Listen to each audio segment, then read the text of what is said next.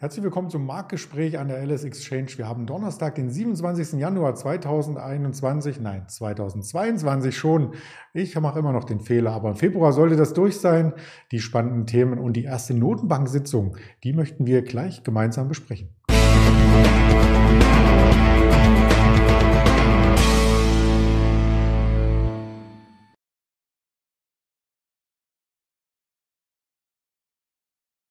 Nicht nur die FED-Sitzung an sich besprechen wir, sondern auch die Reaktion des DAX darauf.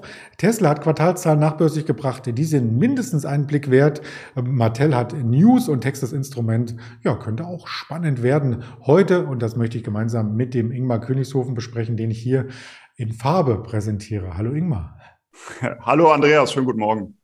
Ja, du bist der Boss, auch vom Gespräch. Äh, man sieht's ja an dem äh, Sticker auf deinem, auf deinem Hoodie. Insofern ähm, war der Boss gestern, Jerome Paul, am Abend eher so ein, so ein kleines Kätzchen ohne Krallen, ähm, denn er hat nicht wirklich was Neues gesagt. Der DAX ist trotzdem etwas abgetaucht. Warum das denn? Aber wirklich gestern sehr, sehr spannend. Ähm, ich bin ja auch im Daytrading aktiv ähm, und dementsprechend habe ich das natürlich verfolgt. In der ersten Reaktion, als erstmal ähm, ja, die, der Zinsentscheid kam, ist ja der Markt sogar noch erst angestiegen. Dann aber, als die Pressekonferenz losging, der Markt deutlich unter Druck gekommen und dann diese Nacht nochmal gab es ordentlich eins auf die Mütze. Also wirklich der absolute Wahnsinn momentan, wenn man sich die Schwankungen anguckt. Für jemanden, der im kurzfristigen Bereich unterwegs ist, sind das natürlich ähm, phänomenale Umstände, wenn man auch schnell die Position immer drehen kann. Aber genau, du hast gefragt, warum kam es eben? Es kam dann eben mit der Pressekonferenz und ja, es wurde so ein bisschen die Andeutung gemacht, dass eben aufgrund der hohen Inflation und Sorge vor weiterhin hohen Inflation eventuell die Leitzinsen noch stärker steigen könnten. Und das hat den Markt sehr wahrscheinlich dann wieder unter Druck gebracht. Also richtig was Neues kam eben auch nicht raus, aber es wird ja sehr viel auch reininterpretiert, je nachdem, wie die Aussagen eben eintreffen. Und jetzt gehen eben sehr, sehr viele Marktteilnehmer davon aus, dass es eben mehrere Zinsschritte geben wird. Also es sind jetzt schon die, derzeit vier Zinsschritte, die vom Markt erwartet werden. Und eventuell werden diese auch größer ausfallen, als das eventuell mal ursprünglich gedacht war. Und das hat eben den Markt so deutlich unter Druck gebracht. Und wenn wir jetzt nochmal uns den DAX anschauen, dann sind wir weiterhin, man traut sich ja kaum noch zu sagen, aber weiterhin in dieser breiten Seitwärtsrange seit April letzten Jahres gefangen. Auf der Unterseite, ganz, ganz wichtig, diese Unterstützungszone 14.800 bis 15.000 Punkte Marke. Da sind wir jetzt zuletzt immer wieder nach oben abgeprallt. Und jetzt auch sind wir wieder in der Nacht in diese Region zurückgefallen, dort jetzt wieder nach oben abgeprallt. Und da wird es sehr, sehr spannend. Sollte diese 14.800 Punkte wirklich mal fallen, diese 14.800 Punkte Marke, dann hätten wir zum einen diese Seitwärtsrange nach unten verlassen und wir hätten ein bestätigtes Doppeltop, weil wir hatten ja zuletzt um rund 16.300 Punkten das Allzeithoch. Dann sind wir nochmal bis dahin rangelaufen und sind dort wieder nach unten abgeprallt. Also dann hätten wir auch noch ein bestätigtes Doppeltop und das könnte dann wirklich enormen Druck nochmal auf den Markt bringen. Ich gehe dann davon aus, dass wir relativ schnell auch mal 1000 Punkte fallen könnten. Warum? Sehr viele Stops werden sehr wahrscheinlich knapp unterhalb der 14.800 Punkte Marke liegen und viele werden dann sicherlich auch Short-Positionen aufnehmen, wenn diese Seitwärtsrange nach unten verlassen wird. Und das kann natürlich eine Kettenreaktion dann auch auslösen, dass dann ETFs verkaufen müssen und so weiter und so fort. Also da kann natürlich dann einiges zusammenkommen. Aber soweit sind wir momentan noch nicht. Ich hatte beim letzten Mal ja schon gesagt, dass ich eigentlich bis Ende März noch davon ausgehe, dass wir in dieser Seitwärtsrange noch weiter fahren werden. Dafür spricht zumindest der Dekadenzyklus für die USA und auch der Vierjahreswahlzyklus ähm, der USA auf den DAX umgemünzt. Also das würde zumindest da momentan noch dafür sprechen. Aber insgesamt, weil dann ab April soll es deutlicher korrigieren, gehe ich auch in diesem Jahr von einer Korrektur aus, einer deutlicheren Korrektur. Und ob es dann früher oder später kommt, das muss man natürlich sehen. Ja, vor allem ähm, auch wenn Jerome Paul die Märkte ein, zwei Tage ähm, bewegt mit seinen Äußerungen, dann ist das nicht so tiefgreifend wie die Quartalzahlen, die wir momentan haben. Bei Microsoft hatten wir sogar eine direkte negative Reaktion auf die Zahlen gesehen, aber in der Nacht hat sich die Stimmung wieder gewandelt. Wie sah es denn bei dem Platzhirsch der Elektromobilität Tesla gestern aus? Ja, Tesla eigentlich auch sehr, sehr gute Zahlen geliefert, lagen über den äh, Erwartungen, über den Prognosen. Tesla hat einen Rekordgewinn äh, erwirtschaftet und das trotz der globalen Chipkrise und Problemen in der Lieferkette. Und der Gewinn lag bei 5,5 Milliarden US-Dollar und damit sage und schreibe 665 Prozent mehr als im Vorjahr und die Erlöse kletterten um 71 Prozent auf 53,8 Millionen US-Dollar und damit konnten die Prognosen äh, deutlich übertroffen werden. Aber es wurde eben auch mitgeteilt, dass zum einen, dass zwar das Jahr wohl des Durchbruchs äh, war für Tesla, dass jetzt keiner daran mehr zweifelt, dass Tesla ein profitables Unternehmen äh, sein kann. Aber es wird auch davor gewarnt, dass die weit oder diese weltweiten Lieferkettenprobleme weiterhin anhalten können. Und das hat ein bisschen auf die Stimmung gedrückt, muss man sagen. Wenn wir uns die, den Chart mal einfach dazu anschauen, dann muss man sagen, dass wir momentan in einer Konsolidierungsformation sind. Wir haben ja wird jeder mitbekommen haben, einen massiven Anstieg in der Aktie gesehen. Sehen wir auch hier im Chart. Jetzt sind wir in einer Konsolidierung, aber wir sind zuletzt in einer wichtigen Unterstützungszone, so im Bereich 740 bis 758 Euro. Ähm, ja, abgeprallt. Da sind wir herangelaufen, sind jetzt aber abgeprallt. Und solange diese hält, sind meine Ziele auf der Oberseite bei 1000 Euro, später bei 1080 Euro. Aber wäre halt wichtig, dass diese Unterstützungszone, die ich gerade genannt habe, weiterhin Bestand hat. Ja, vielleicht noch ein paar Zahlenspielchen. Der Umsatz war so hoch bei Tesla wie der Quartalsgewinn äh, bei Microsoft.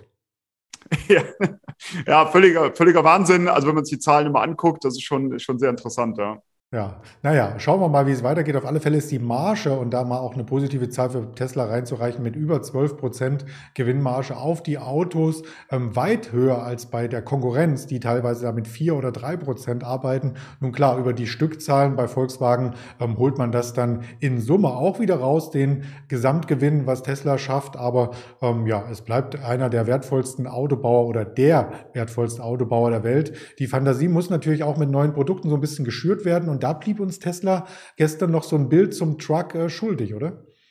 Genau, da kam äh, nichts, das stimmt vollkommen. Da haben wahrscheinlich auch viele darauf gewartet, dass es jetzt nochmal Neuerungen gibt, aber da muss man dann vielleicht auf den nächsten Tweet mal warten. Schauen wir mal, was er dazu sagt. Zum Bitcoin hat er sich auch nicht geäußert. Die Position ist, glaube ich, ein bisschen unter Wasser bei ähm, Elon Musk. Aber das werden wir an anderer Stelle klären. Wir wollen auf weitere Zahlen schauen, die es tatsächlich gibt. Und als erstes Unternehmen aus dem Technologiesektor holen wir da mal die Texas Instruments hervor. Genau, auch hier starke Quartalszahlen. Auch hier wurden die Experten überrascht. Die Prognosen wurden übertroffen. Der Umsatz werde im ersten Quartal bei 4,5 bis 4,9 Milliarden US-Dollar liegen. Da lag die Schätzung bei 4,41 Milliarden US-Dollar, also deutlich besser als erwartet. Und auch bei dem Gewinn die Aktie, da soll man bei 2,01 bis 2,29 US-Dollar liegen. Erwartung war hier 1,90 Dollar. Also positiv überrascht wurde hier und der Aufwärtstrend, wenn wir uns auch hier den Chart direkt angucken, der Aufwärtstrend ist übergeordnet weiterhin intakt, aber wie auch bei vielen anderen Aktien und das sieht man ja auch im Gesamtmarkt, hat natürlich auch Texas Instrument Instruments zuletzt eine Korrektur eingelegt oder ist in einer Seitwärtskonsolidierung übergegangen. Und ähm, jetzt muss ich eben schauen, weil du ja immer nach den Euro-Werten fragst, äh, wie das hier genau aussieht. Die Unterstützungszone, die liegt bei 152 bis 155 Euro. Diese hat auch zuletzt gehalten. Und hier würde ich jetzt abwarten, ob wir einen Ausbruch über die Marke von 163 Euro sehen. Und wenn wir über die Marke von 163 Euro ansteigen, dann werden meine nächsten Ziele bei der Aktie bei 174 bis 178 Euro. Aber wie gesagt, zunächst einmal abwarten, ob wir eben diesen Widerstand nach oben durchbrechen können. Man muss insgesamt wahrscheinlich mit den Long Investments etwas aufpassen momentan. Das heißt auch, wenn wir hier eine Long-Strategie fahren und man wartet eben ab, ob ein bestimmtes Level überschritten wird, dann vielleicht erstens die Positionsgrößen runter und die Position dann auch eng absichern, weil wir sehen momentan ja haben wir eben schon drüber gesprochen, im Gesamtmarkt eine unfassbar große Schwankungsbreite. Und da muss man sich eben darauf einstellen, dass es wirklich auch mal ungemütlich werden kann. Und deshalb lieber das Risiko klein halten. Das wollte ich mich eben auch für die DAX-Position sagen. Lieber mal, gerade bei großen Schwankungen reicht es auch, wenn die Positionen etwas kleiner sind. Da muss man nicht zu groß investiert sein, weil das kann dann relativ schnell teuer werden, wenn man sich mal die Tageskerzen der letzten Tage anschaut. Das stimmt. Und es gibt natürlich auch äh, Tageskerzen, die wünscht man sich als Anleger, wenn man in diesen Unternehmen investiert äh, ist. Und da kommen wir zu Mattel. Ähm, du weißt noch damals, als wir uns heulend in den Armen lagen, 2016, die Barbie-Rechte sind von Mattel an Hasbro gegangen. Ja, und jetzt kommt das Ganze wieder zurück. Äh, back to the rules, wie man so schön sagt.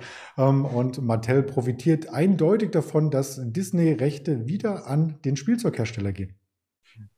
Genau. Also erstmal Mattel ist der zweitgrößte Spielzeughersteller der Welt nach Lego und du hast es gerade schon gesagt, da gab es gestern eben positive News. Die Aktie ist daraufhin direkt mal zehn Prozent angesprungen, kam dann zwar während des Tages etwas äh, wieder zurück, aber es ist eben diese positive News gekommen, dass die Lizenz zur Produktion von Disney-Spielzeug wieder zurückergattert wurde. Und dazu gehören zum Beispiel, kennt vielleicht jetzt auch nicht jeder, der so im Trading aktiv ist und schon äh, jetzt keine Kinder hat, ähm, das gehört zu den Figuren auf den, äh, die zu den Frozen-Filmen gehören. Also da scheint sehr viel Geld zu holen zu sein. Und das hat eben zu diesem Kurssprung geführt. Und wenn wir auch hier auf den Chart schauen, da muss man sagen, auch wie bei den anderen Werten, die wir gerade eben gesprochen haben. Wir haben einen starken Anstieg gesehen. Jetzt sind wir in einer Seitwärtskonsolidierung gefallen und wir haben die Seitwärtsphase so bei 16 bis 20,50 Euro.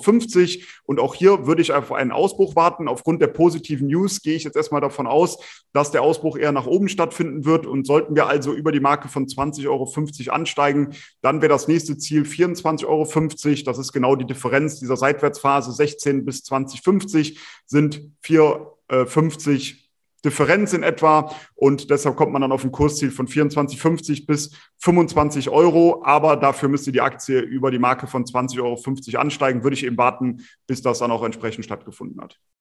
Ja, weitere Zahlen gibt es natürlich auch im Tagesverlauf. Eine McDonalds kommt heute, ich glaube eine Visa und auch eine Apple ähm, soll heute erwartet werden. Und aktuell kamen auch die Zahlen der Deutschen Bank über die Ticker. Die sahen auch gut aus. Die Aktie 5% im Plus, der DAX ist über 15.300 wieder. Das sieht insgesamt ganz gut aus. Was es an Wirtschaftsterminen gibt, bringe ich auch noch gerne hier mit ins Bild. Und zwar das Bruttoinlandsprodukt aus den USA 1430 parallel zu den Auftragseingängen der langlebigen Güter und den Kernausgaben des persönlichen Konsums sowie wie jede Woche Donnerstag die Erstanträge auf Arbeitslosenunterstützung. Wir berichten darüber in den verschiedenen Kanälen der Alice Exchange auf Twitter, auf Instagram, auf Facebook und sind mit diesem Interview auch noch einmal als Hörvariante zu finden bei dieser Spotify, Apple Podcast und Amazon Music. Damit ganz lieben Dank für deine Aktienauswahl, Expertise und ich wünsche dir bei der Volatilität viel Erfolg, Ingmar. Danke, wünsche ich dir und allen, die gerade zugehört haben oder zugeschaut haben, natürlich auch. Passt auf euch auf. Es sind heikle Zeiten momentan und viel Erfolg bei den Trades und bis nächste Woche. Bis dann. Ciao. Ciao.